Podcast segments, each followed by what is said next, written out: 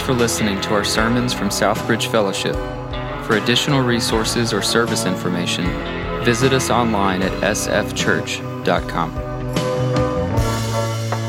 There are things that begin to happen in culture that uh, the song just begins to resonate, right? It's beginning to look a lot like Christmas. And um, it begins to look a lot, a lot, like Christmas when certain things happen, and for different people, it's different things.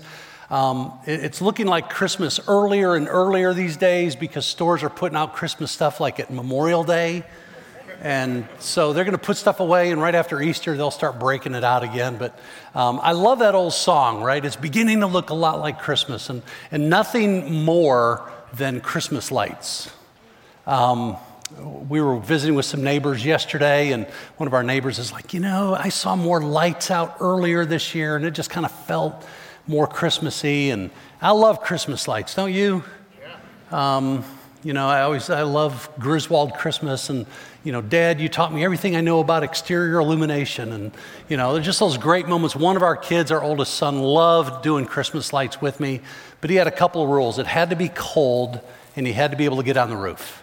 And so we, we, we spent many hours on the roof just honestly sitting around hanging out, just having a good time. And, and, uh, but that, that was always fun. And uh, Christmas lights are just part of Christmas. And there's cool history I was reading up on a little bit. And you know, kind of how they started burning candles on trees. And it was really the intent of showing some of the ornamental features a little bit more. And then that kind of took over in early 1900s and all that kind of I'm not going to get into all that. That's not why we're here. But I love Christmas. I love Christmas lights. So Merry Christmas.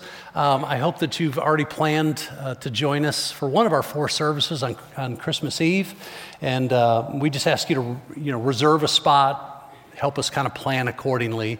Uh, so hit sfchurch.com and you can do that, and, and we would greatly appreciate that.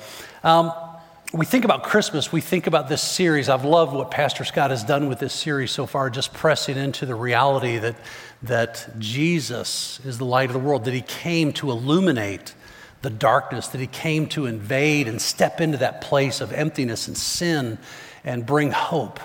And that's what Christmas is. Uh, my fear is that in many ways we've distorted the idea of Christmas. Um, and, and I want to be a little bit cautious as a, as a parent with empty nester kids gone. Some of you still have kids at home.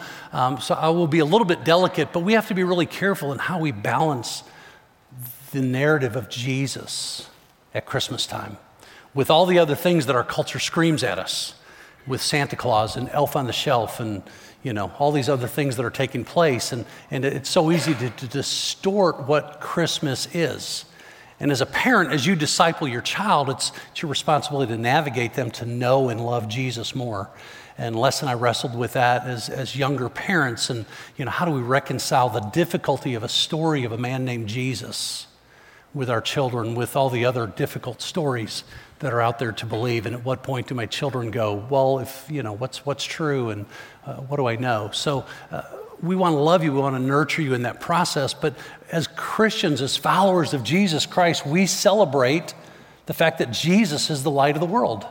Uh, that's what Christmas is. And so press into that this year. I love that Pastor Brad, if you're on Facebook, uh, some of the social media, he shared um, just some various sites around town that you could go visit Christmas lights. I encourage you to do that with your children. Use that as a teachable moment to talk about Jesus who came and stepped into a dark place and that he brings light and he brings life. And so uh, that's available. Reach out to the, the family ministry office if you don't have that. We'd love to get that to you. And just get out and spend some time as a family. Uh, but if you follow along on our small group study guide and the sermon outline, you will see that I've already mentioned our first point this morning, and that is simply that Jesus is the light of the world. We're going to continue the Illuminate series this morning by looking at John chapter 9. And let me just summarize that because we're not going to take time to read all of that, but we're going to hit various parts of it this morning. Jesus, amidst his public ministry, encounters a man who was born blind. And his disciples immediately say, Well, whose fault was that? Uh, because the culture of the time, it would have been proper for the disciples to have that understanding that, well, either his parents sinned or he sinned. And, and so there, there's a lot of theology there that we won't press into this morning, but uh, who sinned? And Jesus said, none, uh, just simply so that the glory of God can be revealed. And, and, when I think about the Illuminate series, I can't think of a greater story to kind of give us a picture of exactly what's taken place when Jesus comes to the world than to deal with a man who knows no light whatsoever. He, he was born in darkness, he was, he was born in, in blackness. He has no picture in his mind of, of color, of light at all. And so, to demonstrate who Jesus is, he steps into this man's life and he gives him sight. He illuminates for him the glory of God through his healing power and also to those around him. So, to, to set up John chapter 9, let me just read some verses that John has already shared in his, in his writings, beginning in John chapter 1. Pastor Scott hit on this in the series a little bit, but let's just remember where John has taken us so far. John chapter 1, beginning in verse 1, says, In the beginning was the Word, and the Word was with God, and the Word was God. He was in the beginning with God. All things were made through him, and without him, nothing, uh, not anything is made that was made. In him was life, and the life was the light of men. The light shines in the darkness, and the darkness has not overcome it. You see the theme that John's moving into here?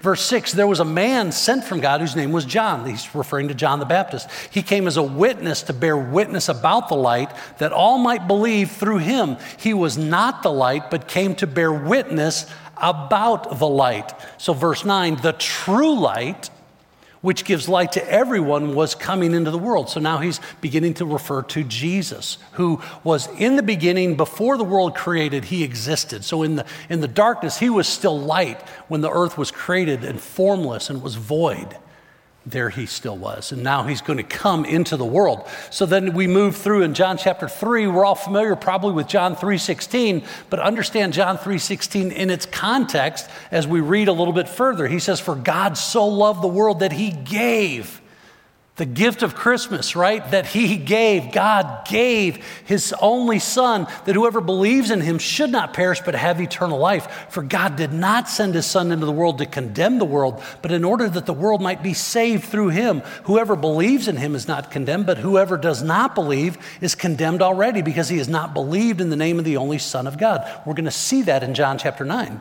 And this is the judgment. The light has come into the world, and people love the darkness rather than light because their deeds were evil. For everyone who does wicked things hates the light and does not come to the light, lest his works be exposed.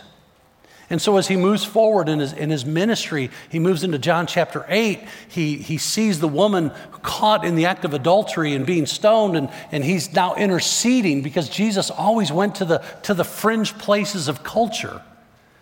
He, he went there, and, and so he steps in, and right on the heels of that, John chapter 8, verse 12, again, Jesus spoke to them, being his followers, saying, I am the light of the world. Whoever follows me will not walk in darkness, but will have the light of life. And then he goes on the remainder of chapter 8, just kind of speaking to uh, his credibility as the Messiah, the one who said, Before Abraham was, I am.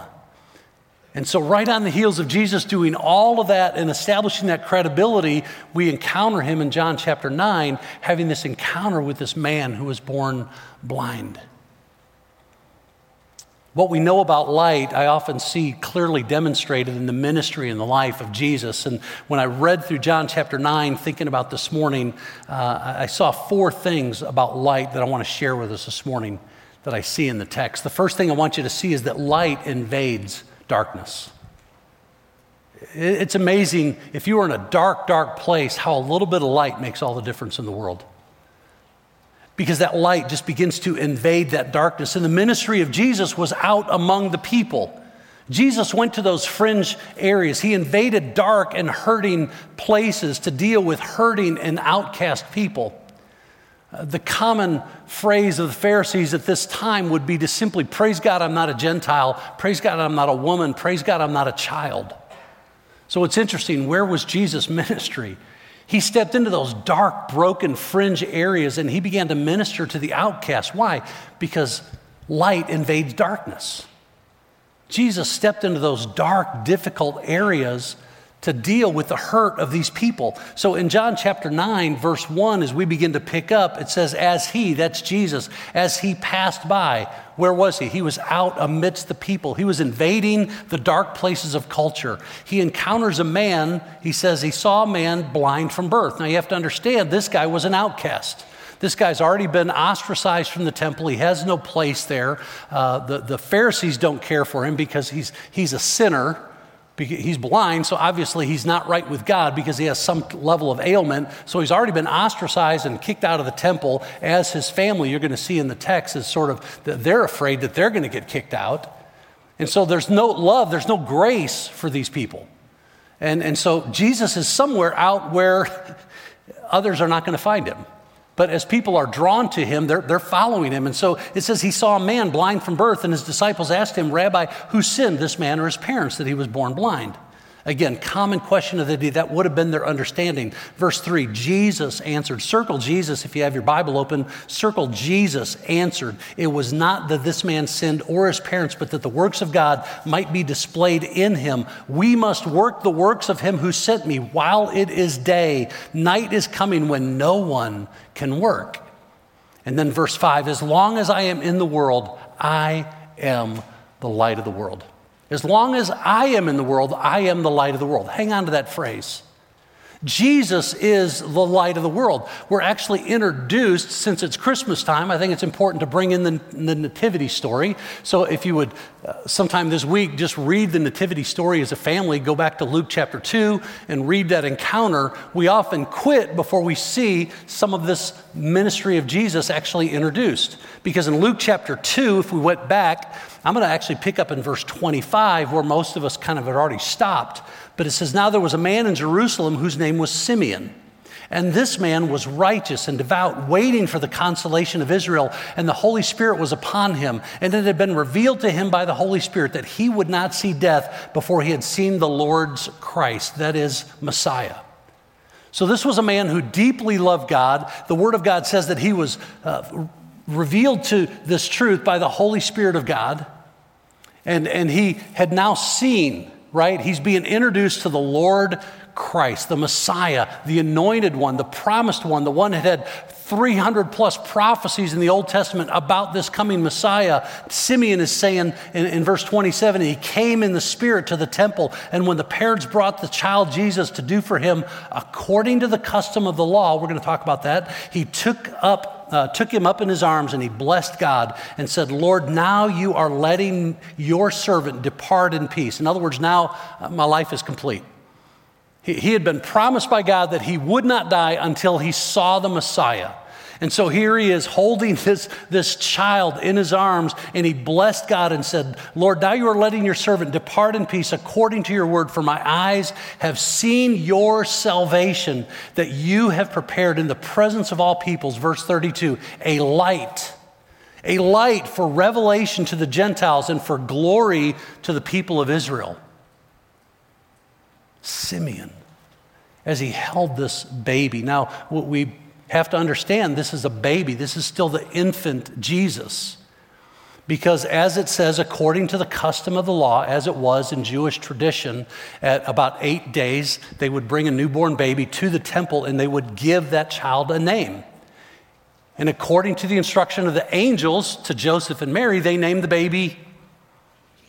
Come on, say it out loud like you believe it. They named him Jesus.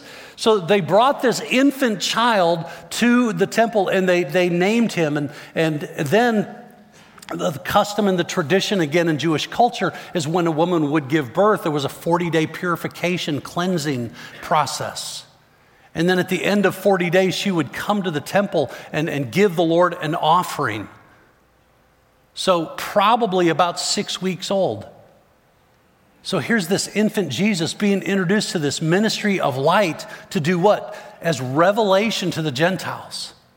Hope, purpose, life, eternal, coming to the Gentiles, as well as glory, right? This glory of the Messiah being revealed to the nation of Israel. So this is, this is the ministry of Jesus. I am the light of the world from my very birth, from pre birth, when, when the angels appeared in the glory and splendor of night with, with, the, with the light shining. It's, this is the ministry of Jesus. Jesus is the light of the world. That's what we celebrate. So not only does light invade darkness, but also light attracts things. You ever notice that? Any people just love to sit outside, turn on a light, and sit around with all the bugs that start to attract? Anybody, that's just your thrill, man. It's like that. I love doing that. I want to come hang out with you because you probably have one of those like gun zappers or that, that electric racket or something that you just love like zapping these things. I don't know. But I've discovered that light attracts things. And not all those things are pleasant. Am I right? I mean, not all those things are pleasant. Sounds like ministry in the local church, right? The light of Jesus draws people to himself, but all those people are not people that we get along with. Amen? Somebody say amen. Look at your neighbor and go, yeah, I think he's talking about you, right? I mean, but that, that's what the light of Jesus does. It attracts all sorts of things. Jesus said, hey, just go catch fish. You're not going for a certain species. You're not just looking for the walleye or the, the smallmouth or the bigmouth bass or, you know, you know, no, just catch every, everything. Just go catch fish because the light is going to begin to draw them. It's going to attract them. And so I think about this man born blind who, who Jesus now begins to invade his space. He begins to invade the darkness and he attracts. Because what does he do? He, he begins to address this man. And I, and I think about this, and I think about uh, the great pastor, preacher, author A.W. Tozer in his classic work, The Knowledge of the Holy, uh, when he said, What comes into our minds when we think about God is the most important thing about us. And I think in this moment that could be absolutely true with the question that's being asked. His, his name is Jesus. Jesus says, I am the light of the world. So, if we say the same thing about our answer to this question, who is Jesus? Well, when you think about celebrating Christmas this year and you think about celebrating the birth of Jesus, who is the light of the world, can I just ask you a question? Who is Jesus? What, what comes to your mind when you think of Jesus? That will affect how you celebrate this week. John chapter 9, verse 5 As long as I am in the world, I am the light of the world. I love Pastor Scott's message from last week, and at one point he, he mentioned Jesus as he's teaching from Matthew chapter 5. And he said there's three types of people around him right now, which I think is true probably every time that Jesus is interacting, except in those small, intimate moments with some of the disciples but typically in a public setting, and I could certainly see it here as he simply passes by and he has people drawn to him. And Pastor Scott said there, there's typically three types of people in the crowd, which I could certainly see here as well. The committed. His disciples are with him. These are the guys that know the light is coming to the darkness and that Jesus is the light and they've trusted him. Would you agree they're there? Okay. The second type, he said, are the curious. Those that, that, man, they want more than this dark world offers, but they aren't sure if Jesus is the answer. Could you see those people being there? This guy's doing some pretty phenomenal stuff.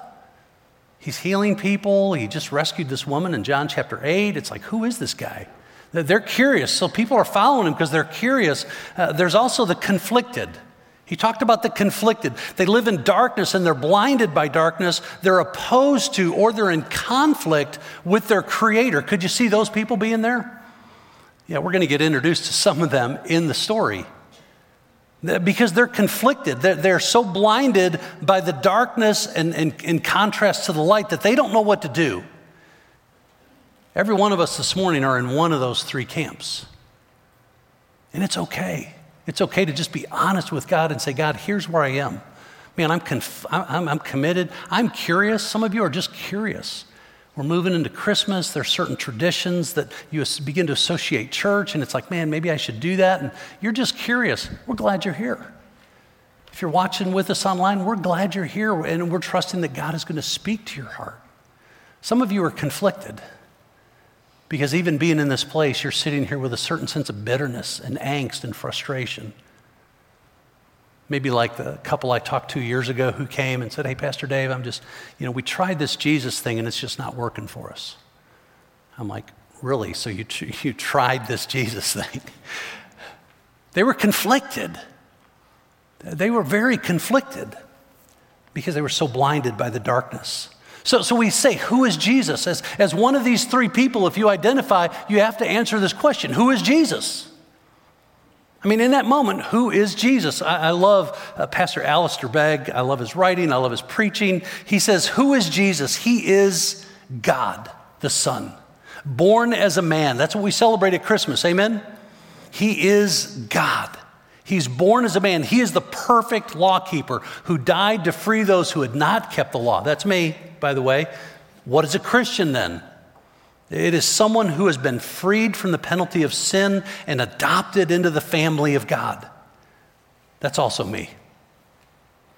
That is a message we should preach to ourselves daily, and we should pray for an opportunity to share with someone else daily. Man, what a great truth. Who is this Jesus as we think about celebrating Christmas? Who is this Jesus?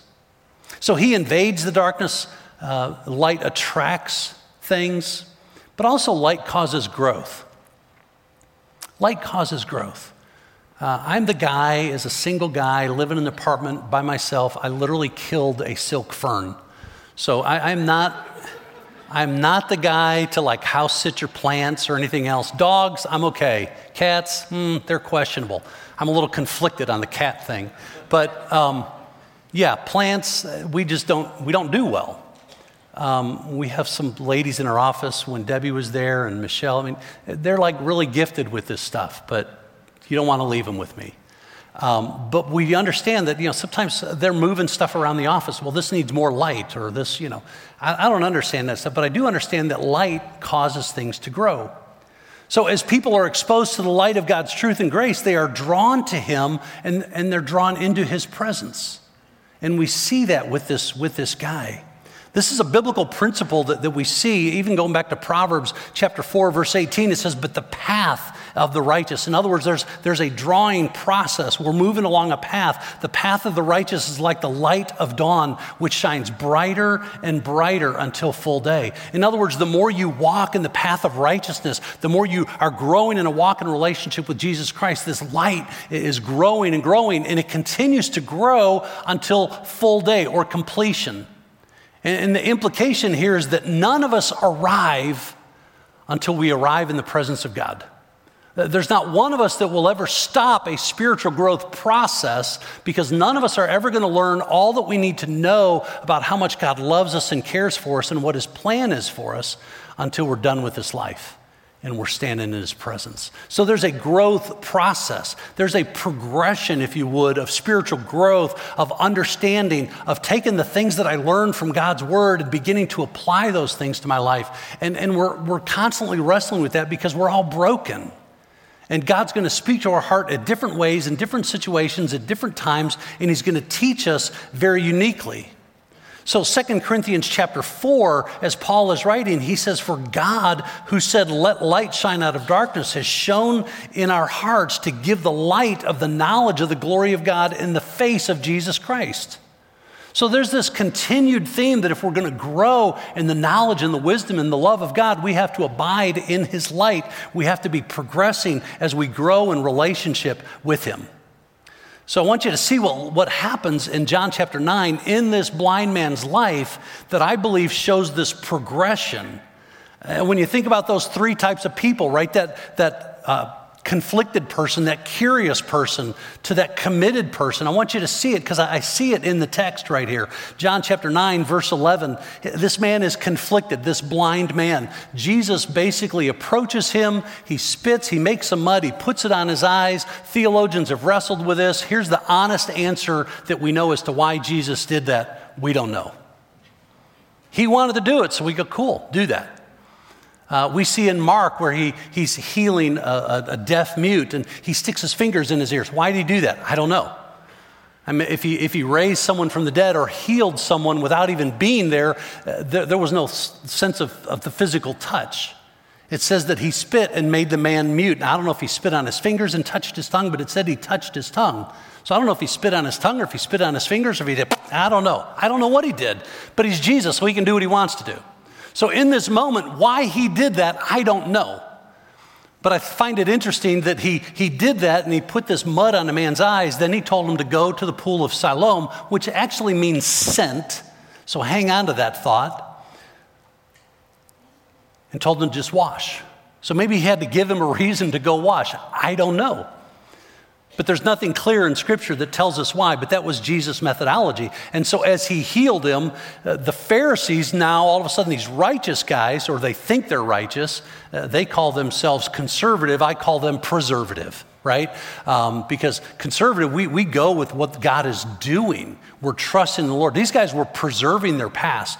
They were more concerned with, with all the old. They weren't looking for the Messiah, so they missed him when he came. And so they called this guy and they said, Hey, how is it that you were blind and now you see? And this is the man's response. He simply says, The man called Jesus made mud and anointed my eyes and said to me, Go to Siloam and wash. So I went. Underlined the man called Jesus. This is all he knew about this guy. This is all he knew. He, it was a man called Jesus. They told me his name was Jesus. And he said, Go wash. So I went. You, I love the obedience. I love the obedience in this man. Uh, for, for many years in, in ministry, I've wrestled with the fact that uh, so many times as believers, we are well educated beyond our level of obedience in Christ stuff I still wrestle with, stuff I think we all still wrestle with. We grow in knowledge, but to apply that and begin to live it out is very different. But so I love the fact that this man, all he knew about is his name was Jesus. He told me to go and I went. That was it. He was, he was conflicted. But then that led him to a curious state. Uh, because verse 17, when the Pharisees began to question him, he now refers to Jesus as a prophet. Verse 17 So they said again to him, to the blind man, What do you say about him since he has opened your eyes? He said, He is a prophet. So, so now he went from, Well, I, I, his name is Jesus. I know that much. He told me to go and I went. Man, I think he's a prophet. I, I think he's a prophet. Verses 31 to 33, he's being grilled by, again, the Pharisees. And he concluded Jesus to be a man of God. So now he's progressed from just knowing that he's Jesus to, oh, I think he's a prophet. Now he's saying, I, I believe he's a man of God. He's still curious, but something unique or real is beginning to take place in his heart and life. Verse 31 we know that God does not listen to sinners, but if anyone is a worshiper of God and does his will, God listens to him. So now he's thinking, well, this guy must be a worshiper of God and, and, and do his will because God listened to him and he healed me. Verse 32 Never since the world began has it, has it been heard that anyone opened the eyes of a man born blind. If this man were not from God, he could do nothing. Do you see the progression in this blind man's growth? The, the more he's pressing into the righteousness and the light of Jesus, he's growing in, in his faith, he's growing in his understanding. Then he progresses to his final statement that I believe is his complete confession of faith. Uh, in verse 35, we pick up in John chapter 9. Jesus heard, this is now the Pharisees had re entered the dialogue here a little bit, and Jesus heard that they had cast him out, and having found him, right? So now this guy's been cast away again. And so Jesus goes and he finds him. He says, Do you believe in the Son of Man? This is a messianic title that Jesus uses for himself. And in verse 36, the man answered, And who is he, sir, that I may believe in him? Now think about this for a moment. This guy has never seen Jesus' face until this moment.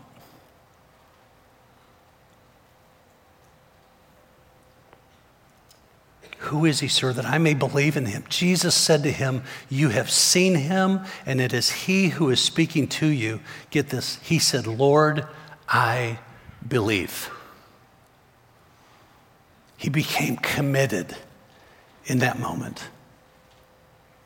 There was something real that Jesus conveyed to him, not just the physical healing, the grace, the love, the restoration that he never got from the Pharisees who'd cast him out. Where did Jesus go? He invaded the darkness and he went and found this man again.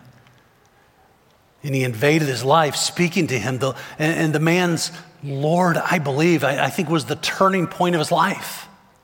So, so we see that, that light invades darkness, light attracts things, uh, light causes growth, but I also want you to see that light is blinding. Light is blinding. Maybe it's just me getting older uh, but all these new headlights and stuff are like really bright to me. And if I flash you going down the road because I think your brights are on because it's just bright, it's just me. Sorry about that. Um, but, you know, man, brightness coming at you, confronting you right in front of you is blinding. So here it is because verses 39 to 41 show us that the same light that leads this man, this person to salvation in Jesus Christ, blinds others. Years ago, a friend of mine always said, the same sun that melts the ice hardens the clay. And I'm thinking that's exactly what took place here. The same light of, of the, the world in the person of Jesus Christ melted this man's heart with grace and love and truth and drew him to himself, while at the other side of it over here, it blinded others. John chapter 9 in verse 40, some of the Pharisees near him heard these things and said to him, Are we also blind? Jesus said to them, If you were blind, you would have no guilt. But now that you say we see, your guilt remains. In other words, you are responsible for what you know. If you were blinded to the truth, and now the truth has been revealed to you, you are now responsible for what you know. It's like a speed limit going down Strickland or on 540. It doesn't say 100. I think it says 95, if, I, if I'm correct.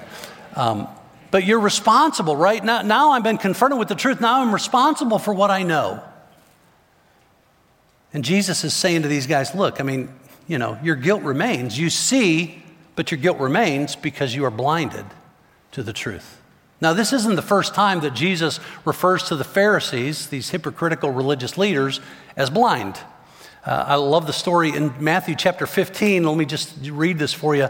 Then the disciples came and said to him, Do you know that the Pharisees were offended when they heard this saying? I love that. of course, he knew, right? I mean, every time Jesus did something incredible, somebody got mad. And it was typically the Pharisees, it was the religious people because Jesus is ministering, he's caring, he's healing, he's doing things. So the disciples are like, Hey, Jesus, did you know that the Pharisees were offended? To which Jesus says, verse 13, he answered, Every plant that my heavenly Father has not planted will be rooted up. Let them alone. They are blind guides. And if the blind lead the blind, both will fall into a pit. Wow, interesting words from Jesus, right? There are religious things going on that do not belong to my Father. But that's not your responsibility. Let the Father uproot them. Any, anything the Father has not planted will be uprooted. The blind are leading the blind. You, you, you can't do that. Only the Holy Spirit and the, and the light of Jesus Christ can draw people to Himself. He says, just, just leave them alone. The Pharisees had admitted that they could see, and therefore they were now guilty because they rejected the evidence that they saw in the person of Jesus Christ. Because the gospel brings about different reactions from different kinds of hearts.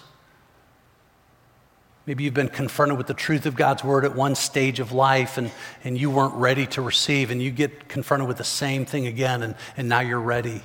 Or maybe you've been confronted with the truth of, of God's love and grace, and at one point you were ready, but the circumstances of life had made you hard. Maybe you've rebelled, maybe you're turning away. God's going to meet us all at all those various points. But the second main point that I want to share as we start to wrap up is simply that not only that Jesus is the light of the world, but I think what we see in this text is that the light of the world changes us. The light of the world changes us as you move into this Christmas week. You need to realize that if you have received Christ, you are a changed person. I love the story of this man because Jesus steps into the darkness, he saves, he heals, he restores sight to this man who was blind. That's what Jesus does for us. He steps into our life and our brokenness, he takes away our guilt, he forgives, and he gives us a story. What's your story?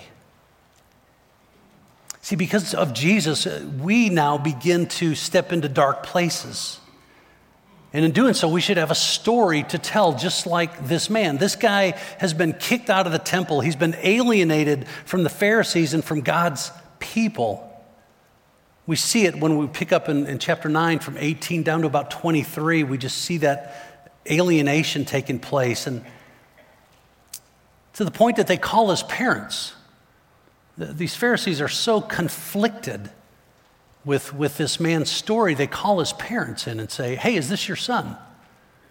He was born blind. How is it that he can see? The text actually tells us they were so afraid uh, of being ousted from the temple that they didn't want to answer. So they said, Well, um, he's of age, ask him. Folks, that's religion. That's man made, that's created. That Jesus said, if my father didn't plant it, it's going to be uprooted. It's no good. But it's interesting because this becomes this guy's mission field. When we look at the passage, I find it absolutely interesting that the parents were afraid of being put out. It literally says to be put out of the synagogue. So here's this man, blind from birth, healed by Jesus and we have no idea how much time in the day has taken place an hour, two hours, five hours, six hours. He's, the Pharisees had pulled him in twice. Jesus went and sought him out. He went to the pool. It had to be a pretty busy day so far. But yet, within that same day, I love what it says because with absolutely no theological training, this man has never been to a Bible study. He's not been baptized. He's not taken communion. He's not been on a mission trip. He's not been through any training classes. And yet he is now confronting probably one of the most difficult, most toughest audiences of skeptics possible and simply tells them what Jesus has done for him. He didn't go in with an outline, he didn't go in with any memorized thing, but I look at this text and I go, this is the reason many of us are afraid to share our faith. Because we're afraid we're going to get confronted by these kind of guys who know more than we do. And they're going to begin to ask us hard questions. And I'm not going to know how to answer those questions, so I'm simply not going to say anything. Listen, Jesus changes us. The light of the world changes us, and we should have a story to tell.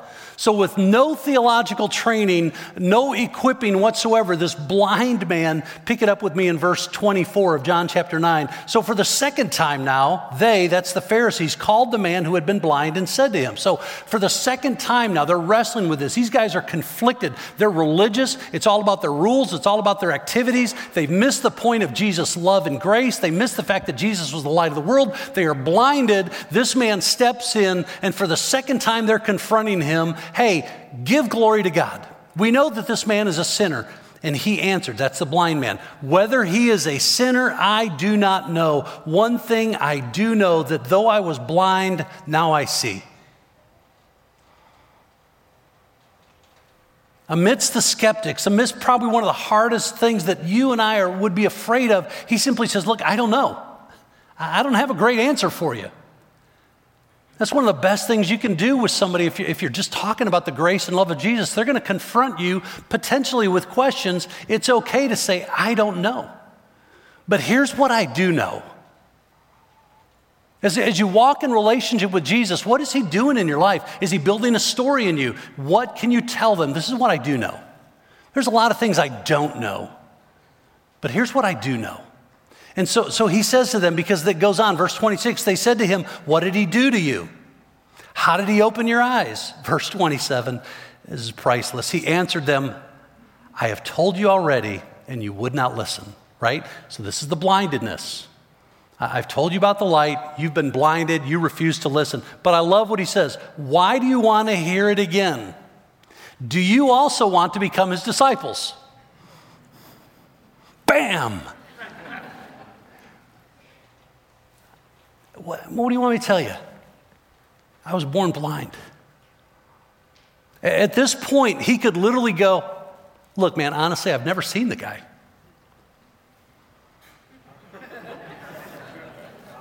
Some of you will get it after lunch. At this point, I've never seen the guy. If he walked in the room, I wouldn't know him. If, if he came in right now, I wouldn't know. I might recognize his voice, but I was, it was such a broken thing and such a crowd. All I know is this some guy put mud on my eyes, told me to go wash. I can see. I don't know what else to tell you. There's no theological basis for that. I can't tell you anything I learned in Bible study. I can't tell you anything I learned from a, a mentor, a discipler. I, I, I don't know. All I can tell you is this why do you want me to tell you the same thing again? Hey, are you guys interested in being his disciples too? What a great comeback. He had a story to tell. He didn't have all the answers, but he had a story. Do you have a story? When you think about celebrating Christmas this week, the fact that Jesus is the light of the world, do you have a story? As you encounter, as you invade darkness and, and attract things to the light and the glory of Jesus, do you have a story? Pastor Scott last week, one of his last points was simply this phrase listen, God's light is dispersed through people whose hope is in him.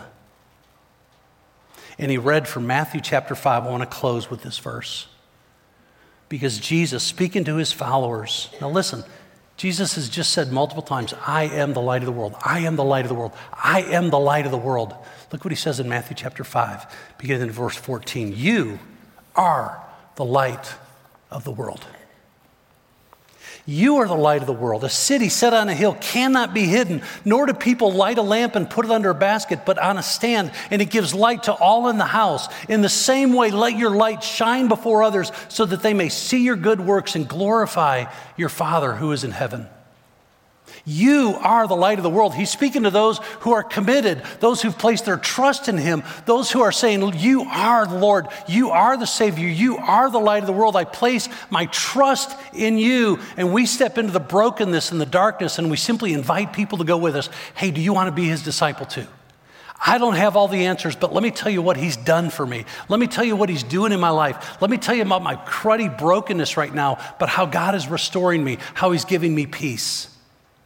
God, the eternal light that we discover in John chapter 1, who always existed, came to be Emmanuel. He is God with us in the person of Jesus Christ, born in Bethlehem, laid in a manger. This Emmanuel is still with us in the gift of his Holy Spirit, the one that Jesus promised. He said, I will not leave you alone. I will send you another one, the Comforter, the Counselor, the Holy Spirit, who will be with you and continue to teach you. That gift is given to us. Have you received that gift? If so, I just want to invite you to be a city set on a hill, to be the light. Jesus said, You are, as my follower, as you've trusted me, as you celebrate me as the light of the world, you are the light of the world. I want to invite us this week to boldly step into dark places, invade the darkness with the light of Jesus. You willing to do that? Let's pray together. Father, you are the light of the world. You've extended that love and grace to us. Your word says that even while we were st- still sinners, you died for us. Father, we thank you for the hope of Jesus, the light of the world, that you've entrusted to us this incredible privilege and responsibility to be the light of the world to a broken, broken, dark place. Lord, fill us with the light of, of the Spirit of God Send us from this place, Lord, prepared to step into darkness and, and convey your love and your light as we simply share our story. In our brokenness, in our mistakes, God, that you are still doing redeeming work in us. For that, we give you praise. It's in your name we pray together. Amen.